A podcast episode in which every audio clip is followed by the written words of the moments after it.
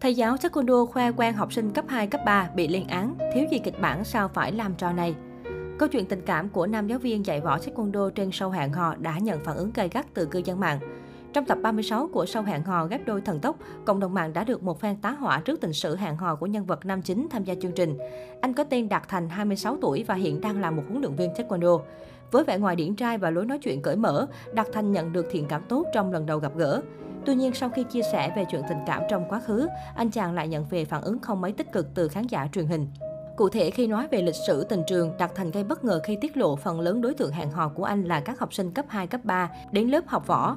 Nam huấn luyện viên thừa nhận mình là một người khá dễ dãi, chỉ cần được học viên ngỏ lời là đồng ý hẹn hò. Chia sẻ của Đạt Thành khiến MC Cát Tường và Hứa Minh Đạt vô cùng bất ngờ trước sự táo bạo của anh chàng.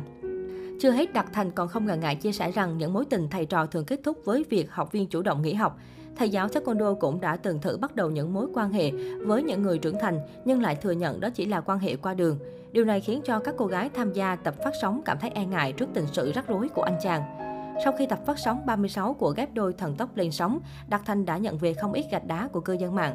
Phần lớn khán giả cho rằng Việt Nam huấn luyện viên hẹn hò với trẻ vị thành niên là không thể chấp nhận được, thậm chí còn bị lên án đây là hành vi ấu dâm. Chương trình cũng nhận được lời chỉ trích từ khán giả bởi đây là nội dung không phù hợp để truyền tải thông điệp giá trị tới người xem, đặc biệt là đối tượng khán giả trẻ. Nhiều ý kiến nhận định, dù là có kịch bản đi chăng nữa thì cũng không thể vô tư duyệt lên sóng truyền hình một cách thiếu trách nhiệm như vậy. Dù cho nó có là kịch bản, thì kịch bản chương trình truyền hình có thể tởm như này hả? Duyệt được kịch bản này cũng hay đó, kéo tương tác cho chương trình thì thiếu gì kịch bản hay mà phải làm mấy trò bẩn này. Các bình luận bức xúc viết. Ghép đôi thần tốc là chương trình hẹn hò thường xuyên gây sốt mạng xã hội, nhưng với câu chuyện tình yêu dễ thương, ngọt ngào và hài hước. Tuy nhiên, việc phát sóng nội dung gây tranh cãi như câu chuyện của Đạt Thành dễ gây hiểu lầm cho một bộ phận khán giả trẻ, đồng thời không truyền tải đúng nghĩa những thông điệp giá trị về tình yêu. Cách đây không lâu, khán giả cũng được fan bức xúc trước những tiêu chí khó hiểu cổ hủ của chàng trai Huế, Công Hoàng, chọn vợ trong chương trình Hành lý tình yêu. Đứng trước bão chỉ trích và cơn phẫn nộ từ cộng đồng mạng, Công Hoàng bị bóc trần từng tham gia một show hẹn hò khác. Anh đã trả lời truyền thông thừa nhận chỉ làm theo kịch bản. Vì vậy, người xem càng có cơ sở để tin rằng anh chàng chỉ là một diễn viên không hơn không kém và cố tình tạo drama cho chương trình để kéo sự quan tâm của công chúng.